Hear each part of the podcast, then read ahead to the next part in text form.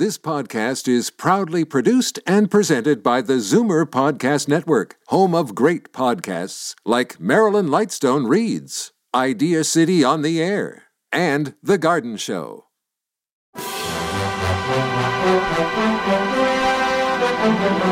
It's Zoomer Radio's Theater of the Mind with Frank Proctor. Open your mind as we fill your head with amazing thrills, chills, and laughs. Theater of the Mind. The best love programs from radio's golden age. Only on Zoomer Radio. Now, here is your master storyteller, Frank Proctor.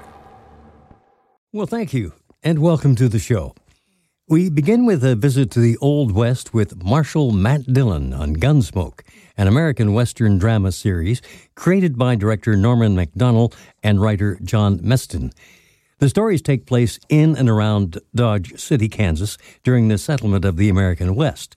The central character, lawman Marshal Matt Dillon, played by William Conrad on radio and James Arness on TV. The radio series ran from 1952 to 1961. Pretty good run. John Dunning wrote that among radio drama enthusiasts, Gunsmoke is routinely placed among the best shows of any kind and at any time. Tonight, an episode from 1952 tells a story about a crazed Shakespearean actor who commits murder during a Kansas heat wave. And the description of that heat wave is something else. It was the dust. The heat was bad enough in Dodge City, but out in the plain, it was the dust. The sun was a burning red round chip in the sky, and the sweat in the man never had a chance to dry. It was blotted and dried with dust. Doc Chester and Marshal Dillon had ridden out to Old Man Gore's place, 10 miles out, and he had some trouble with one of his hands. that had gone loco with the liquor and was shooting up the cattle. Well, let's join the action and see what happens.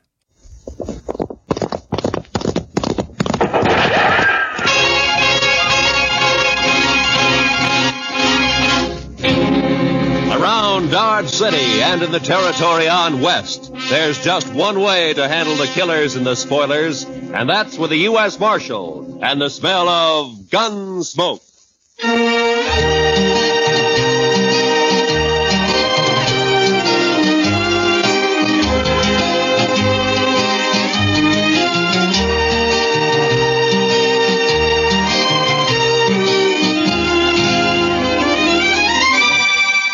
Gunsmoke, starring William Conrad.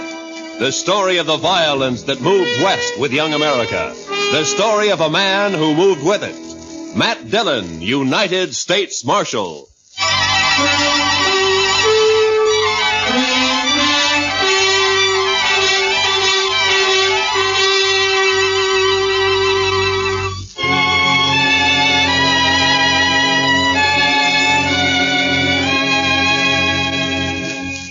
It was the dust. The heat was bad enough in Dodge City, but out on the plain, it was the dust. The sun was a burning red brown chip in the sky, and the sweat on a man never had a chance to drop. It was blotted and dried with dust. Doc Chester and I had ridden to Old Man Gore's place ten miles out. He'd had some trouble with one of the hands. Fellow had gone loco with liquor and had been shooting up the cattle. We found him, stripped naked nearby on his haunches, crying, drunk over a parched water hole. Doc had got him to bed and fixed him up some. And now we were heading back for Dodge. Darn horse. Seems he's just bound to stomp all the dust in Kansas in my eyes. Maybe the marshal will buy you a camel, Chester. This keeps up, we'll all buy camels. I remember the time back in Waco when I was just Doc, a small Chester. boy. You see something ahead on the side of the trail there? Um, yeah, maybe. It looks like some poor calf strayed off and dropped. I don't think so. Uh, looks like a man. Come on. Oh, oh,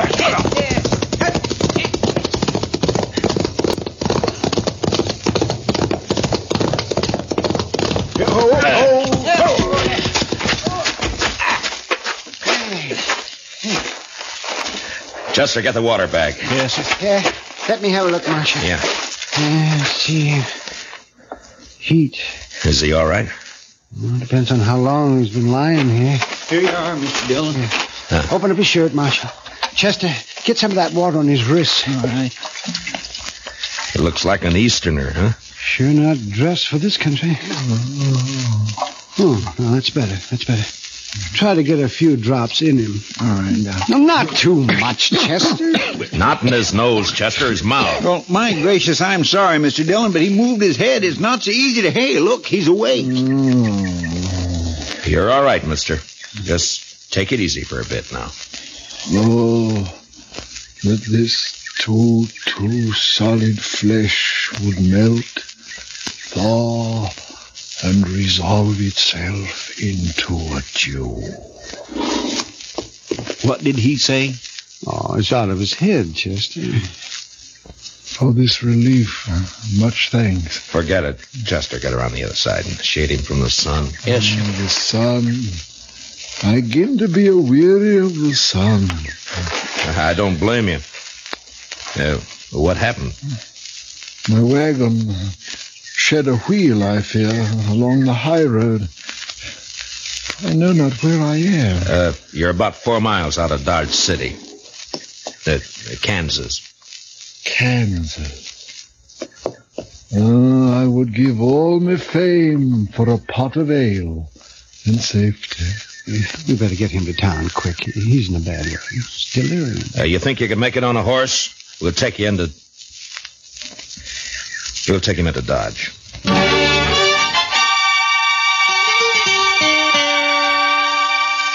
And he passed out again. We tied him across Doc's horse. Doc and I doubled up, and Chester rode behind. The stranger was a tall, skinny man with a face like a friendly mule. Big hands and thin wrists stretched out from his sleeves. He had no papers on him, nothing. And until he woke up, we wouldn't even know his name. Doc settled him down in the back of his place, and he was still asleep when Chester and I rode out to where we figured he'd left his wagon. Wasn't hard to see when we found it. What color wagon would you call that, Mr. Dillon? Puce, Chester. Puce. I guess so.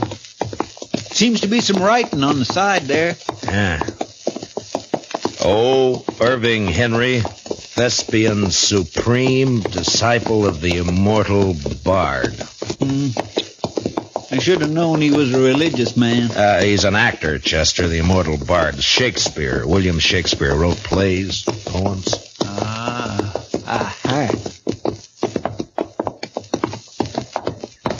Ah, but You think he let the horses go, Mr. Dillon? well, I was wondering that. Seems to me he'd have ridden for help instead of trying to walk. Horses couldn't have got out of the harness themselves. Let's take a look at the wheel. huh? Wish we could wait till the sun goes down. It's going to be awful hot work, Mr. Dillon.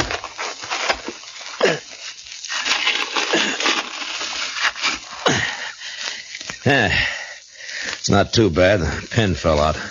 Must be another in the box at the back. Uh, Take a look, will you, Chester? Yes, sir. I'll prop the wheel up here. Now, Mr. Dillon, Hey, yeah, can't you find it? will you come here a minute? Uh, what's the matter?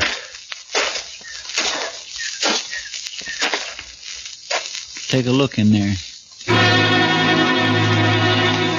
It took a second or two to get used to the darkness inside the wagon. And then I saw the hand sticking out from behind the trunk. You didn't have to be the doc to know that it was a dead hand. The body was of a man about 40. He was dirty.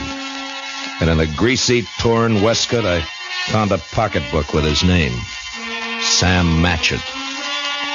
And that was all. Below his left shoulder and his back was a patch of dried blood. And in the middle, a bullet hole. We got the wagon wheel on, hitched up our horses, and drove into Dodge.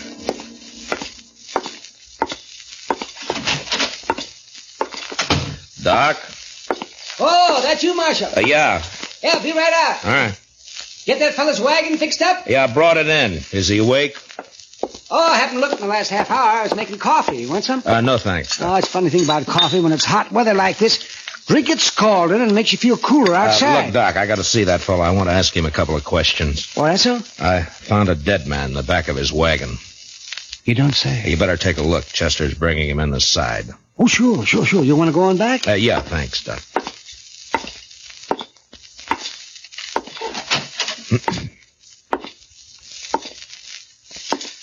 Mr. Henry?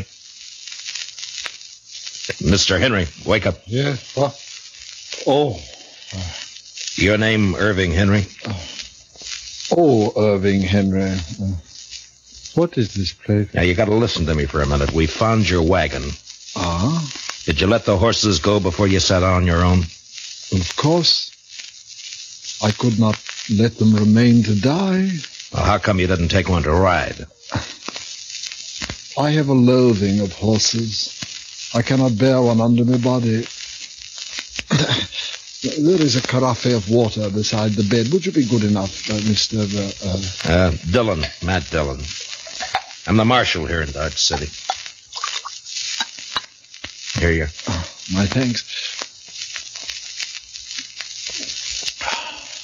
Now, what were you doing with a dead man in your wagon, Mr. Henry? A dead man? A dead man shot in the back, lying in your wagon. This is very midsummer madness. I won't argue about that, but I'll thank you to answer my question. But it is impossible. It isn't true. I say it is.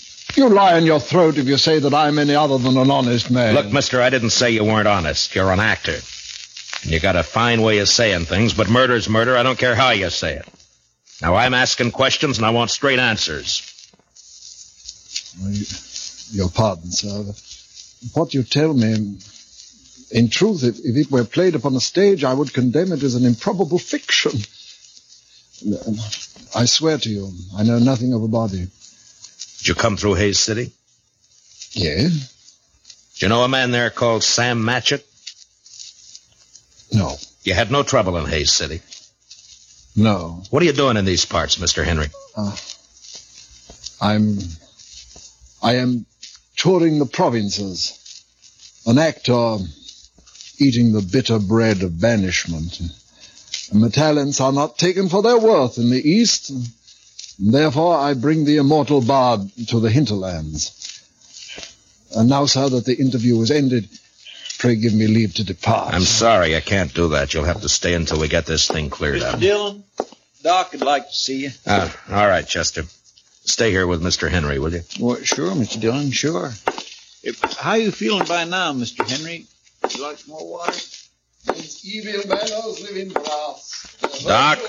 Right here, Marshal. Yeah. Fill me cup, her father's boy. What What'd you find? Well, there's one thing. This man didn't die right away. I mean, not right when he was shot. Is that so?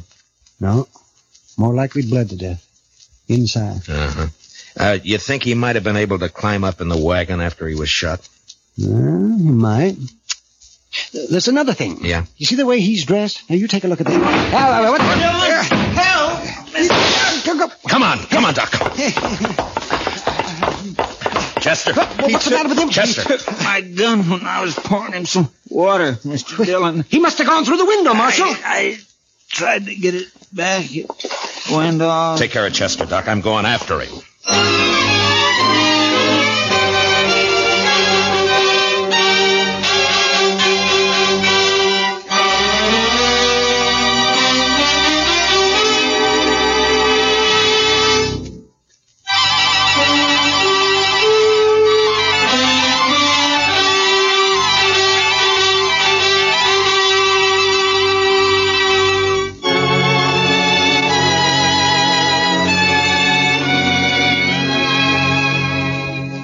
When I went out of there, I didn't know how badly Chester was hurt. There was a lot of blood on his head and over his face. It was nearly dark outside, and the street was empty. It was supper time. I could see the women through the windows getting food ready. The kids were inside, too. Sure looked peaceful. But with Henry out with a gun, Well, that wasn't a good thing to have running around loose in Dodge.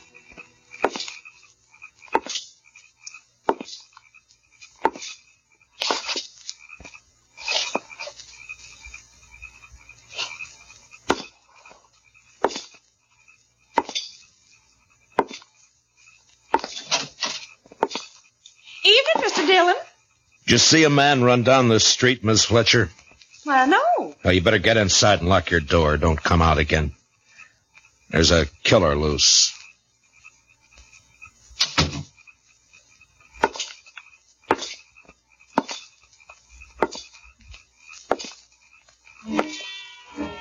I walked the length of the street, listening, waiting. And when I got to the end, there was nothing. He hadn't taken a horse, I'd have heard that. And in a way, I was sorry because if he'd tried to hide and dodge, there'd be no way to get out of shooting that wouldn't get women and kids hurt. A breeze came up and swirls of dust flew around, and then settled as the air became still and hot again. I went back to Doc's place.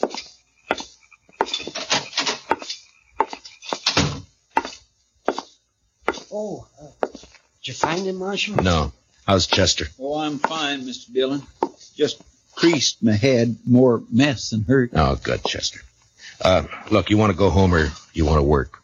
I want to work. All right, go down to the office, get yourself another gun, and round up some men, many as you can. As long as Henry stays in town, we're in trouble. Now keep your eyes open. Meet me back here. Yes, sir, Mr. Dillon. Take my gun with you, and if you see him, watch out. All right, now get going. Yes, sir. Now, Doc, I'm going to have to make you a deputy, too. Well, oh, well, maybe instead of digging out bullets, I'll be putting some in. It's not funny, Doc. Now, come on. All right, we'll start here. I'll take this side, you take the other. Get the men to go through their houses and tell them to look for their horses. Tell them what's happening. But 10 o'clock that night, as far as we could tell, Henry hadn't left town. There were plenty of places for him to hide, though. We had 50 men out searching. Chester and I were working along back of the express office. There were a couple of houses there we hadn't covered. You wouldn't think a man like that'd be a killer, now would you, Mr. Dillon? I never saw a man yet couldn't be, Chester. Depends on your reasons for killing, I guess. Now, let's take a look behind these boxes.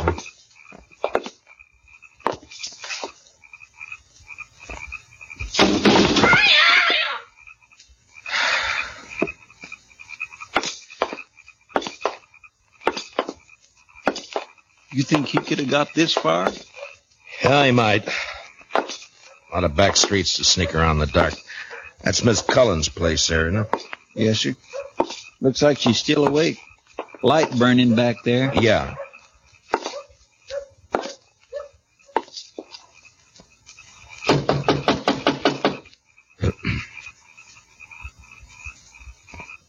Seem a bit cooler to you tonight, Mr. Dillon? Yeah, a bit.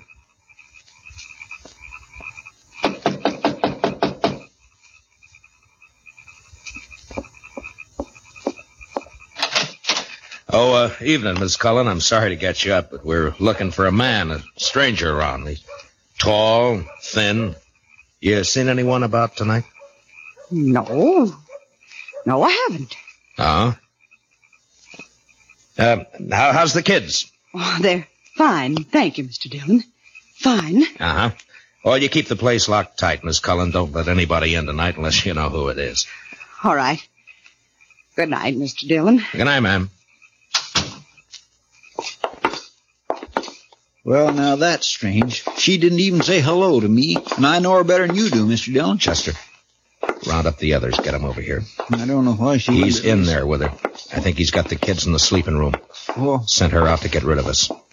Now, I'm going to try and get in. Don't do anything when you come back. Just put the men around the house. yes, sir.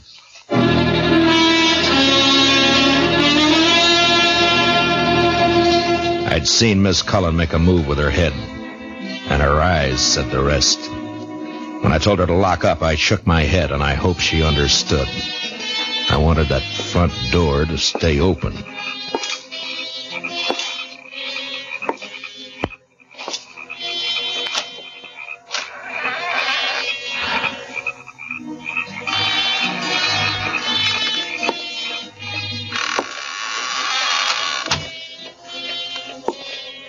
I'll keep promise as soon as I can. He was in there, all right. I could hear him. Mine honor is I wanted him alive, both growing. but I wasn't going to risk hurt to Miss Cullen or the kids getting him. Please. I did what you asked. Don't hurt the children, please. They will never know this night. And in the morning, when they wake. What's that?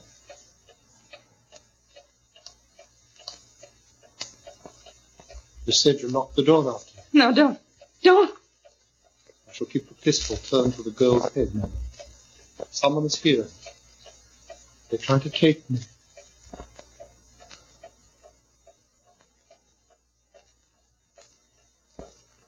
Who is it?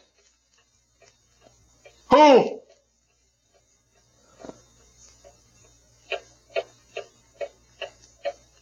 Mr. Dillon, go away. Please. He'll kill us.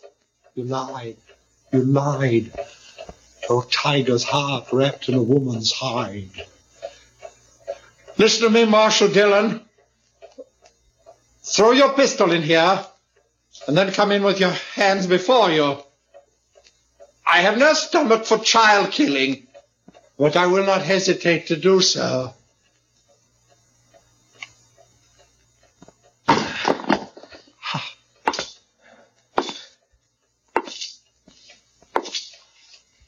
Now give me the gun, Henry. No, You won't be able to get out of this. I must. There is living to be done. You know that fancy talk isn't going to help either. Now why don't you climb down? What happened to Matchett? Nothing happened to Match. Why'd you kill him? I didn't. In five minutes or less, there'll be 50 men or more around here. Now, what are you going to do? I don't know. If you didn't kill Matchett, you'll get a chance. I'll see to that. There's no use going on this way. Give me the gun. I cannot. It is my prop of salvation. No gun is salvation to anybody. Put it down. You must tell the men to go away, Marshal Dillon. I'll have to take one of these children with me for my protection. No. Shed a tear for me, madam. I have the greater need. You do a lot of talking, mister. I'd like to see you turn the gun away from that kid's head. That'd take more than talk, wouldn't it, though? I have no skill with such a weapon. Why should I match with you? I want to live. You're going about it the wrong way. The smallest worm will turn, being trod upon. Meaning? You gave me no choice when you brought me here. Would have been better to have left me lying in the dust. You don't understand. You don't know. Well, why don't you tell me? What good would it do? It depends. My life has been the theater. As a boy, I, I was a student of Shakespeare. you would look at me. Who would accept this face for Hamlet? This ill-shaped body for Romeo? His speech has become my speech, but and the fools only look. They cannot listen for laughing. There have been ugly men before you. It hasn't been cause for murder. Why'd you kill Matchett? In New York, there was a man, a gross, stupid man who fancied himself an interpreter of the bard. He, he took me, me, as his apprentice, and together we set out for the tour. I, would play only the voices, never Richard, never Henry, never Lear, only, only the voices. Whilst he, stumbling, drunken, he muddled and tore to a tatter the words that I should have spoken. You killed a man because you wanted to play a hero? How easily murder is discovered. Yeah, sometimes, I guess. It was yesterday. We were leaving Hays City. We played there for two days, and it made me a laughing stock. It was night, and he became drunk and, and threatened to leave me in the next town. I made him stop the wagon, and taking up a pistol, I shot him. He did not die at first. And when I saw what I had done, I, I wanted him to live. And I put him into the wagon and, I drove on, hoping to find a doctor. Then, as, as the night passed, I saw that he had died. And I was afraid. The wagon broke down? Yes, I, I put my purse into his clothes and took his name for mine. How I've hated the name of Sam Matchett. But you wouldn't understand. I wouldn't. Well, what now? I want to live. I want my chance. You've done a murder. I can't let you go. You know that. Don't make it harder. I lost my husband two years ago. I know what it is to be alone. You've been alone, haven't you? I'm sorry. But you killed someone. We may pity, though not pardon thee, eh? I'm going now, Marshal. If you walk out of there with your gun, you're a dead man. Death's a great disguiser. I must have my chance. Don't do it, Matchett. There'll be killing. Madam, forgive me. I would not have harmed your children. Matchett, put down your gun. Let me go my way. Please. There are a lot of men waiting for you out there, Matchett. You know what'll happen if you open the door.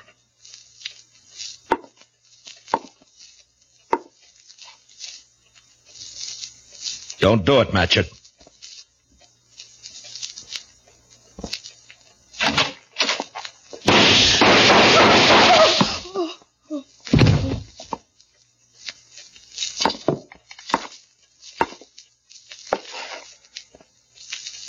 Matchett.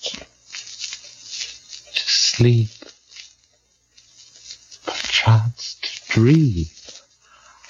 Aye, there's the rub. For in that sleep of death, what dreams may come.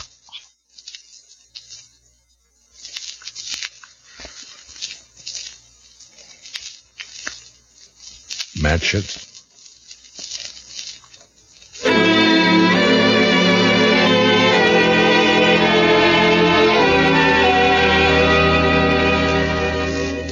He knew he was going to die. The minute he opened that door, he knew it. And maybe he wanted to, because he fired first, a single shot. We buried him in back of the church, and I found some words in a book to put on his grave. He that dies pays all debts.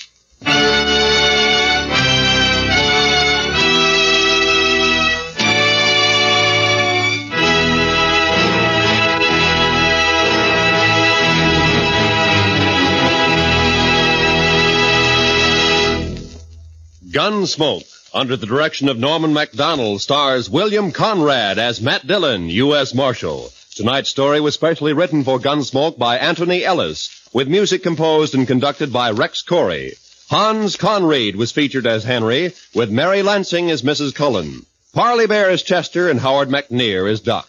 Join us again next week as Matt Dillon, U.S. Marshal, fights to bring law and order out of the wild violence of the West in Gunsmoke. Roy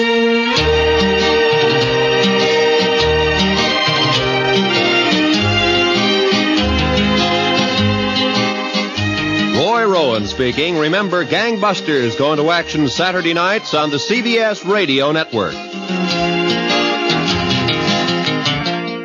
Stay tuned for Father Knows Best next on Theater of the Mind. Time now to hear Robert Young in the role of Jim Anderson and Father Knows Best. Tonight's 1953 episode is entitled Too Many Peanuts. Mother, why does Daddy insist on instant Sanka coffee? Your father says instant Sanka is 100% pure coffee and the only instant coffee that lets him sleep. And your father knows best.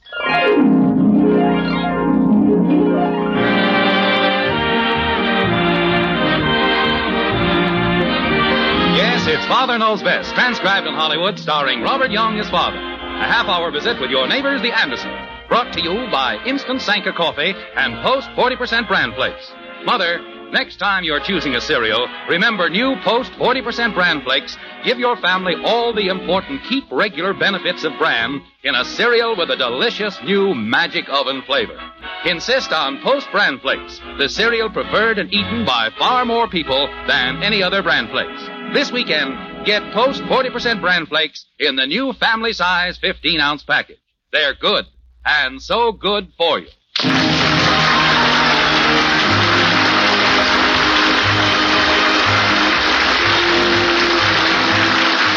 Remember the old saw about the fellow who went into the auction sale to get out of the rain? He sneezed and found he'd bought a set of dishes? Well, I doubt if that ever really happened, but Jim Anderson had an experience this afternoon at an auction sale. He got the bargain to end all bargains. Margaret hasn't heard about it yet. She's at home in the kitchen of the white frame house on Maple Street, baking a cake. Like this. Dear, I hope that recipe isn't the same one that Evelyn. Hi, Mom. Bud, don't slam the door. Why not? I have a cake in the oven. Oh, And don't stomp through the kitchen. I'll go round to the front door. That would be much safer, thank you. That's okay. Bud, Bud, don't slam the.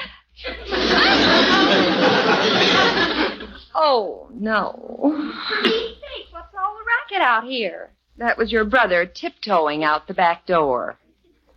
I'm afraid to look at the cake. Well, wonder of wonders. Is it flat?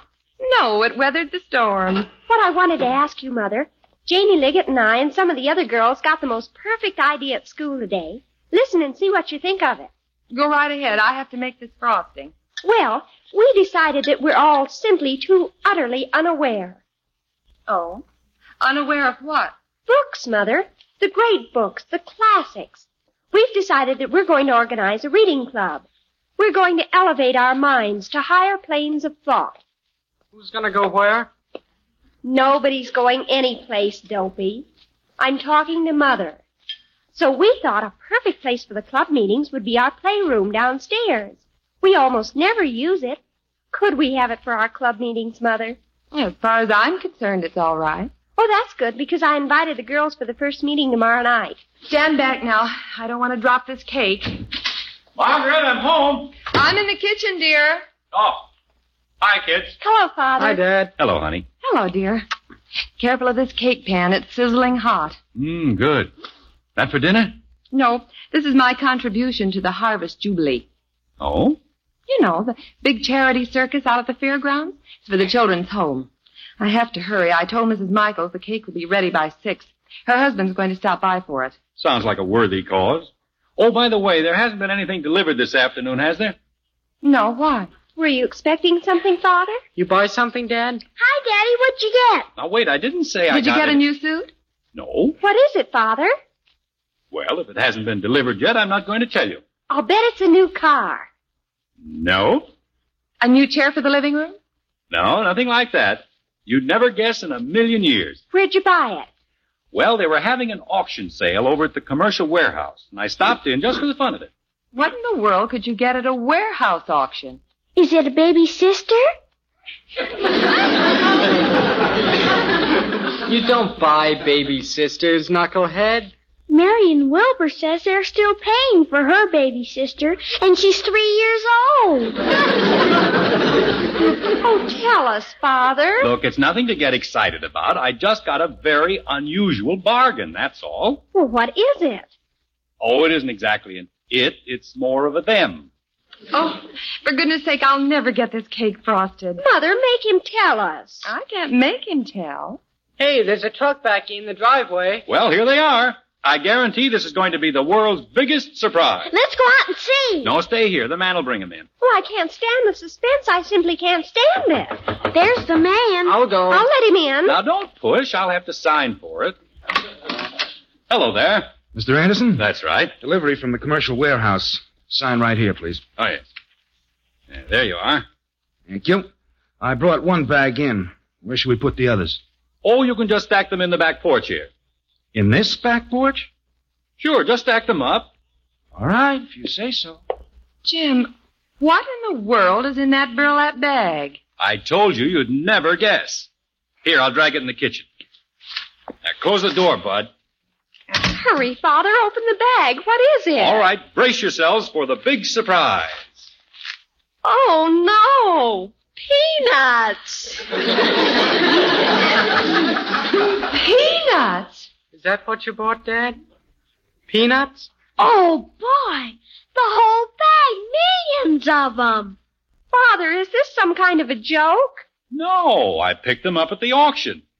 I just stopped in for a minute to see what was going on, and the auctioneer said, What am I bid for these bags of fine roasted peanuts? Bags? You mean there are more of them? Oh, probably a few more. Anyway, he didn't get any bids, so he said, Will anyone start the bidding?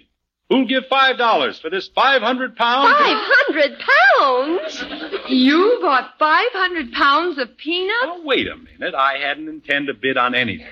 But five dollars for five hundred pounds of peanuts? It's a fantastic bargain. I had no idea I'd get them. It was too good to be true. Anyway, I said, I'll bid five dollars. Next thing I knew, he was saying, sold to the man in the blue suit for five dollars. I couldn't believe it. I'm having a little trouble believing it myself. Peanuts. I thought maybe it was a set of antique silver or something. When can we start eating them, Daddy? Help yourself. There's plenty. I don't think I want any. Wait till I tell Joe we got 500 pounds of peanuts. He won't believe it. Now, Bud, don't go telling it around the neighborhood. We'll have all the kids in town over here. Uh, but, dear, have you any idea of. I mean, how much does this one bag weigh? Oh, probably 25 pounds. But think of it, honey. At $5 for 500 pounds, that's only a cent a pound. Do you know what you pay for peanuts when you buy them in the store? Yes. About but... 35 or 40 cents a pound. I got $200 worth of peanuts for $5. But the ones in the store are shells, dear. Yeah, that's right. But it's still a terrific bargain. Peanuts. What a letdown. I'm going upstairs and make plans for our reading club. Dad, if this bag is 25 pounds, there must be some others, huh? Yes, there'd be a few more. That's the delivery man again, Jim. Well, sir, did you. Great Caesar, we've got a porch full. You told me to stack them out here, Mr. Anderson. I wondered at the time. I. I didn't realize there were so many. oh, for heaven's sake. Where's my washing machine? Can't see it, ma'am, but it's under there. Hey, Bud, look! We got peanuts clear up to the ceiling. 25 pounds to a bag, four bags to a 100, and you got 500 pounds, Mr. Anderson. That's that's 20 bags, and those bags aren't little. Yes, I can see that. It, it's none of my business, Mr. Anderson, but if you don't mind my asking, what are you going to do with them? Uh, well, there are unlimited uses for peanuts. I hope so. Yeah, same to you. Well, dear? What do you mean? Sure, it seemed like a lot of peanuts just looking at them in the bags there, but you'll have to admit it, Margaret, that that's the greatest bargain you ever heard of. A penny a pound. Think of it. What are we gonna do with them, Daddy? Why, there's no end to what you can do with them. We can shell some of them, put them in jars, we can grind them up, make our own peanut butter. Uh, when do we do all this? In our spare time. Long winter evenings. Think of the fun. The whole family sitting around the fire. Well, I have to finish this cake. Mr. Michaels will be here in a little while. It's simply a case of knowing a bargain when you see one, dear. Yes, honey. Can I help you, Mommy? You'll have to admit it was a bargain, Margaret. Yes, dear. Bud? I think it was a bargain, Dad. Well, of course it was. I don't care if it's peanuts or real estate or what. A bargain's a bargain.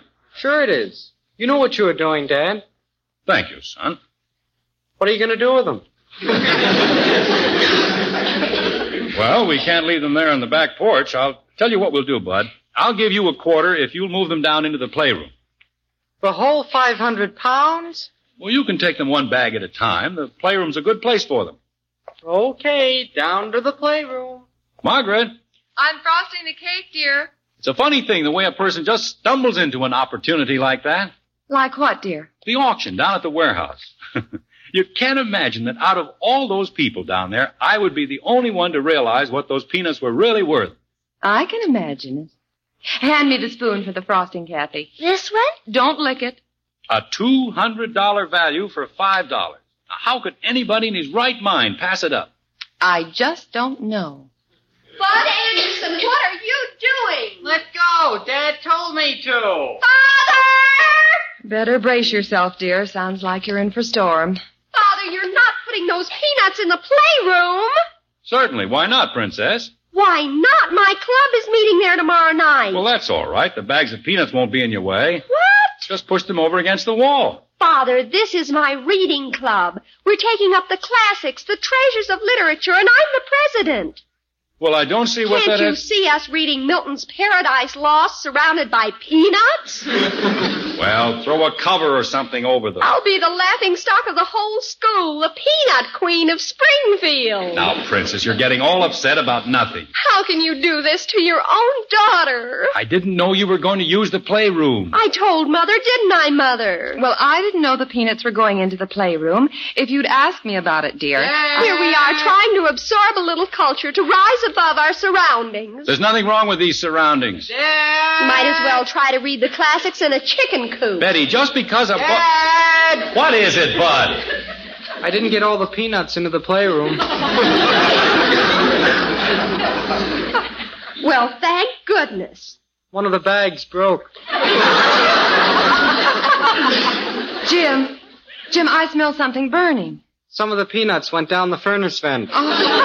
Oh, no. You'll have to get them out of there, dear. It'll be all over the house. It isn't bad enough, Father, that you turn the house into a peanut gallery. Now we have smog. What are you going to do, Dad? You know, Bud, by the oddest coincidence, I'm asking myself the same question.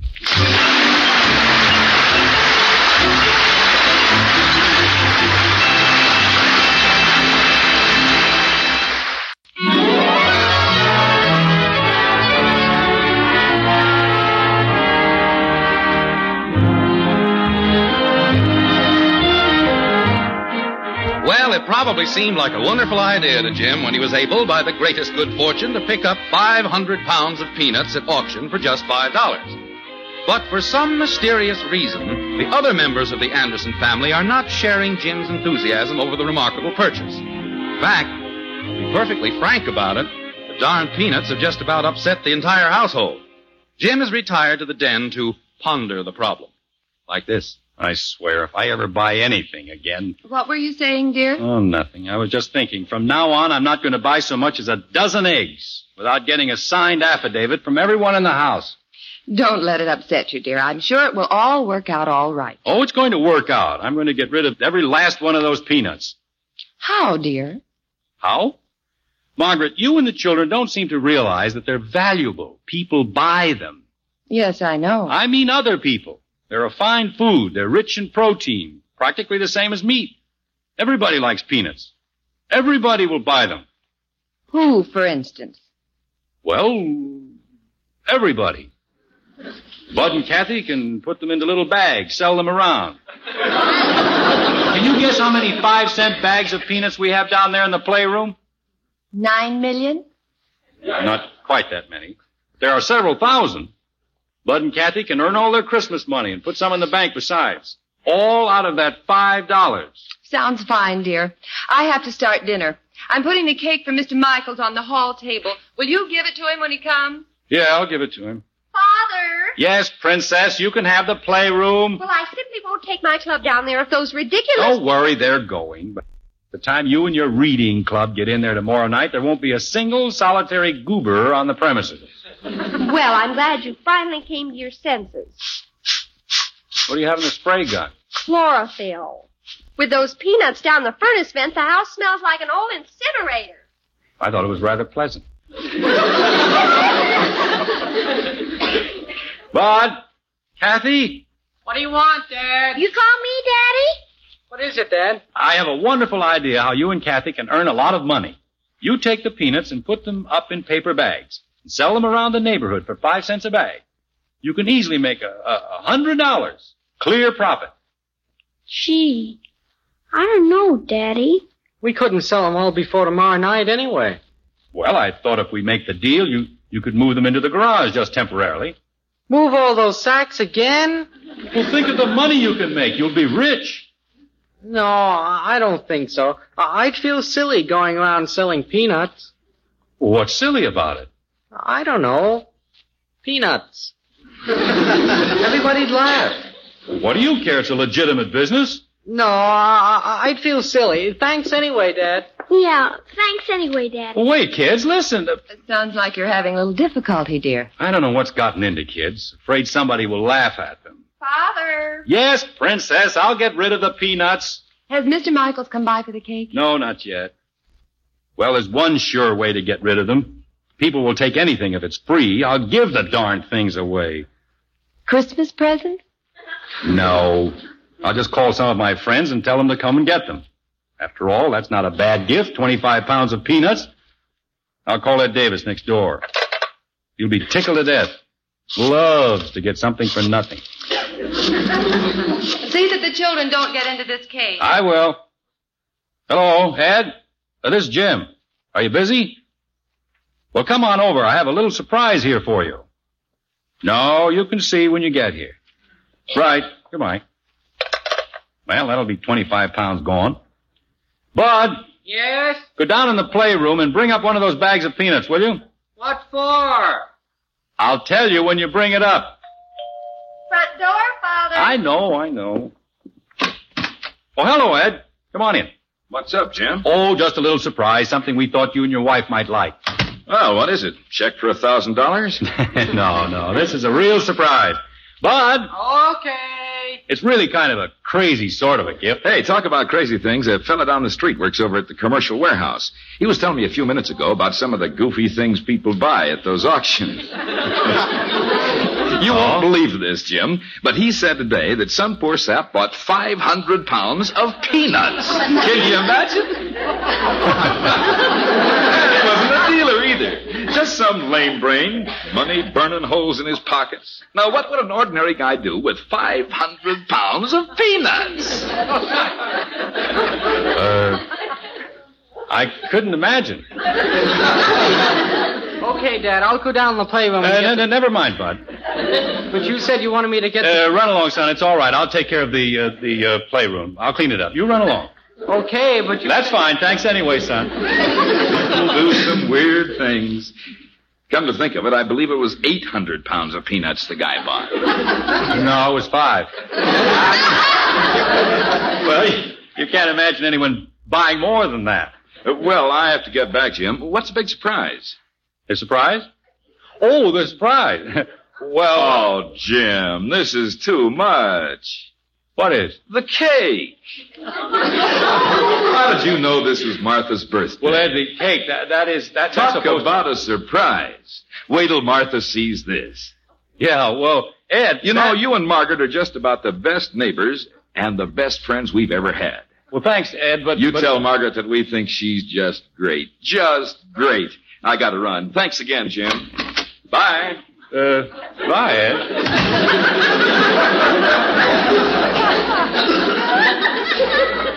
What happened, Dad? Oh, something awful. I'll never be able to explain this to your mother. Never. Where'd the cake go? That's what I can never explain to your mother. I heard you talking to someone, dear. Oh, Mr. Michaels came by for the cake. Well, I'll see you, Dad. Well, come back, Bud. Don't leave me. Maybe I should have contributed more than the cake. But they'll sell it for at least a dollar and a half. And I've done a lot of other work for the Jubilee. I... Dear, you don't look well. I'm not. I'm sick. What's wrong? Well, that wasn't Michaels who was here. It was Ed Davis. Where's my cake?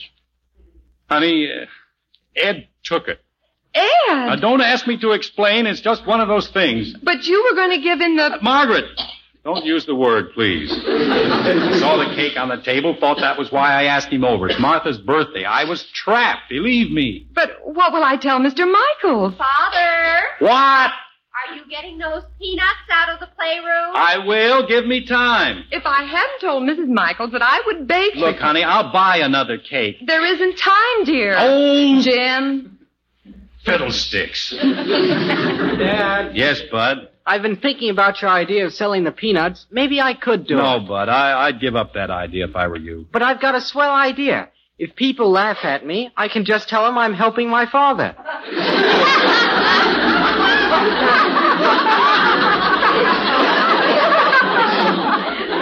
No, Bud.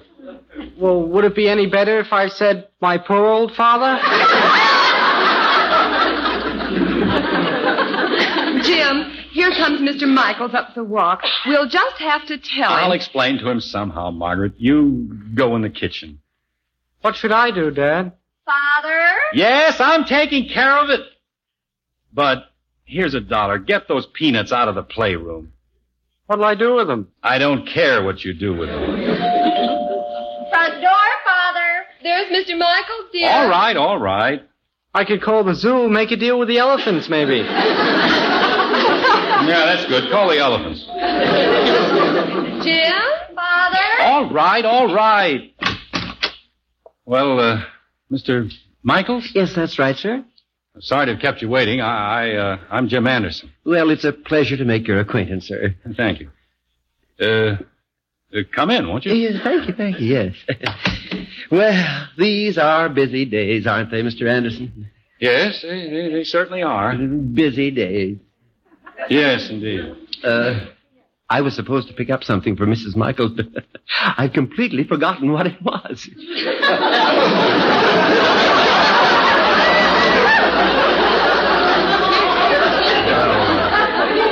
That's too bad. Now, isn't that annoying? She, she told me only five minutes ago. Does your mind ever do strange things? My family often thinks it does. It was something in connection with the charity circus. Well, don't worry about it. Why don't we just let it go until You know, tomorrow? it, it, it was something your wife was contributing, something we were going to sell at the circus.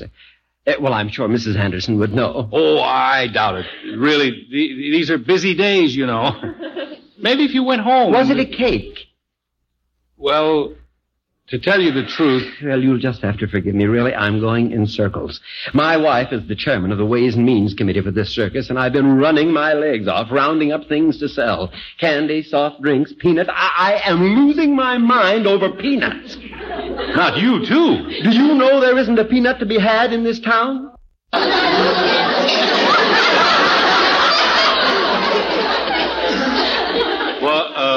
What, what was that again? Some unscrupulous speculator bought up the last 500 pounds in the warehouse. No. Whoever he is, he has a corner on the peanut market. You don't say. And what really makes me sick is that the rascal bought the whole 500 pounds at auction for just $5. If I could have had even a hundred pounds. Open the door, will you, Dad? This sack is heavy. Now, hold it a minute, Bud. Ah, Mr. Michaels, open a corner of this bag. Peanuts! You want to buy some? How, how many do you have? 500 pounds. Yeah. Mr. Anderson. It was you. Well, I, I'm not exactly a peanut speculator, but I knew it was a bargain. Uh, are you interested? Interested? Oh, thank my lucky stars. What's your price? How much for the lot? No charge. Just say this is Mrs. Anderson's contribution to the charity circuit. Oh, bless you, sir, bless you. Forgive me those awful things I said. I should bite off my tongue. You are the salt of the earth, the very salt of this good earth. Wait, where are you going? I, I, I, I'm going to get a truck to haul those peanuts. Oh, bless you. Oh, don't change your mind. I'll be right back. Holy cow. He must have snapped his cap. I couldn't help hearing the conversation, dear. You uh, probably didn't know you were married to an unscrupulous speculator. Oh, he was practically gibbering with joy. Congratulations, dear. The peanuts were a wonderful bargain. Well, thank you. I've been trying to tell you that ever since I came home. You're pretty sharp, Dad. Father!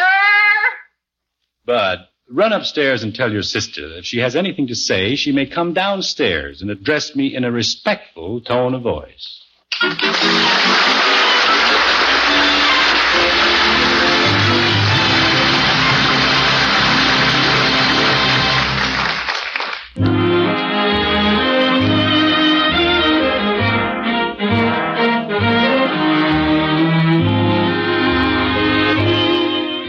Have to be a little quiet right now. You see, the Betty Anderson Literary Society is in session in the downstairs playroom. Without peanuts. Up in the living room, Margaret is doing some mending while Jim reads the paper. What are you reading, dear? No, there's some very interesting ads in the paper tonight. Oh? Such as? The big Harvest Jubilee and Charity Circus tomorrow. Full page. Oh, they'll have a big crowd. I suppose we'd better go. Oh, you don't care for those things, dear. Besides, you made probably the biggest contribution of anyone in town. No, I'd sort of like to go. Why? Do you want to see the exhibits? No. I've heard the Midway is going to be rather lively. No, it's not that. Well, why in the world do you want to go? Well, you know, honey, I never did get to taste those peanuts.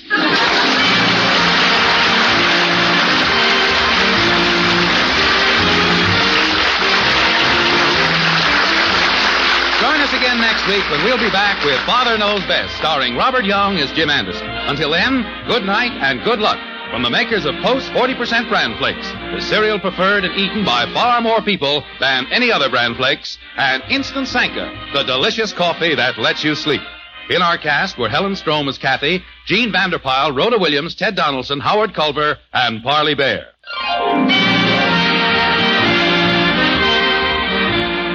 Father Knows Best, based on characters created by Ed James, was transcribed in Hollywood and written by Paul West and Roswell Roger.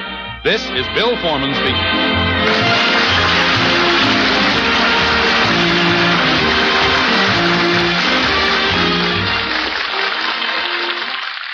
Thank you for listening. Tomorrow night, it's Inner Sanctum, followed by Duffy's Tavern. Thanks to Paul Stringer and Joel Schoenwell for technical support. The executive producer for Theater of the Mind is Moses Znaimer. I'm Frank Proctor. Have a great night. This podcast is proudly produced and presented by the Zoomer Podcast Network, home of great podcasts like Marilyn Lightstone Reads, Idea City on the Air, and The Garden Show.